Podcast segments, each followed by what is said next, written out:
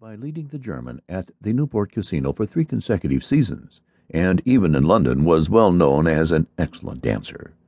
Gardenias and the peerage were his only weaknesses. Otherwise, he was extremely sensible. Miss Virginia E. Otis was a little girl of fifteen, lithe and lovely as a fawn, and with a fine freedom in her large blue eyes. She was a wonderful Amazon and had once raced old Lord Bilton on her pony twice round the park winning by a length and a half, just in front of the Achilles statue, to the huge delight of the young Duke of Cheshire, who proposed to her on the spot, and was sent back to Eton that very night by his guardians in a flood of tears. After Virginia came the twins, who were usually called the Star and Stripes, as they were always getting swished. They were delightful boys, and, with the exception of the worthy minister, the only true Republicans in the family. As Canterville Chase is seven miles from Ascot, the nearest railway station, Mr. Otis had telegraphed for a wagonette to meet them, and they started on their drive in high spirits. It was a lovely July evening, and the air was delicate with the scents of the pine woods. Now and then they heard the wood pigeon brooding over its own sweet voice, or saw deep in the rustling fern the burnished breast of the pheasant. Little squirrels peered at them from the beech trees as they went by, and the rabbits scuttled away through the bushwood and over the mossy knolls, with their white tails in the air. As they entered the avenue of Canterville Chase, however, the sky became suddenly overcast with clouds.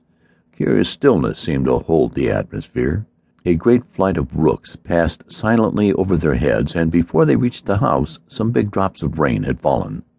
Standing on the steps to receive them was an old woman, neatly dressed in black silk with a white cap and apron. This was Mrs. Umney, the housekeeper, whom Mrs. Otis, at Lady Canterville's earnest request, had consented to keep in her former position. She made them each a low curtsy as they alighted, and said in a quaint, old-fashioned manner, I bid you welcome to Canterville Chase. Following her, they passed through the fine Tudor hall into the library, a long, low room, panelled in black oak, at the end of which was a large stained glass window. Here they found tea laid out for them, and after taking off the wraps, they sat down and began to look around, while Mrs. Umney waited on them. Suddenly Miss Otis caught sight of a dull red stain on the floor just by the fireplace, and, quite unconscious of what it really signified, said to Mrs. Umney, I'm afraid something has been spilt there. Yes, madam, replied the old housekeeper in a low voice. Blood has been spilt on that spot. How horrid! cried Mrs. Otis. I don't at all care for bloodstains in a sitting room. It must be removed at once. The old woman smiled and answered in the same low, mysterious voice. It is the blood of Lady Eleanor de Canterville, who was murdered on that very spot by her own husband, Sir Simon de Canterville, in 1575. Sir Simon survived her nine years and disappeared suddenly under very mysterious circumstances. His body has never been discovered, but his guilty spirit still haunts the chase. The blood stain has been much admired by tourists and others, and cannot be removed. That is all nonsense, cried Washington Otis. Pinkerton's champion stain remover and Paragon detergent will clean it up in no time. And before the terrified housekeeper could interfere, he had fallen upon his knees and was rapidly scouring the floor with a small stick of what looked like a black cosmetic. In a few moments no trace of the bloodstain could be seen. I knew Pinkerton would do it, he exclaimed triumphantly, as he looked round at his admiring family. But no sooner had he said these words than a terrible flash of lightning lit up the sombre room. A fearful peal of thunder made them all start to their feet, and Mrs. Umney fainted.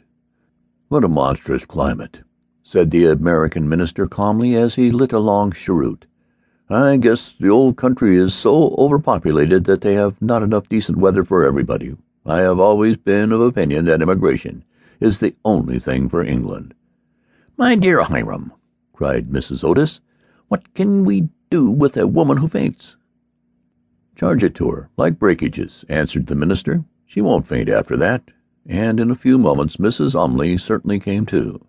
There was no doubt, however, that she was extremely upset, and she sternly warned Mr. Otis to beware of some trouble coming to the house. I have seen things with my own eyes, sir, she said, that would make any Christian's hair stand on end, and many, and many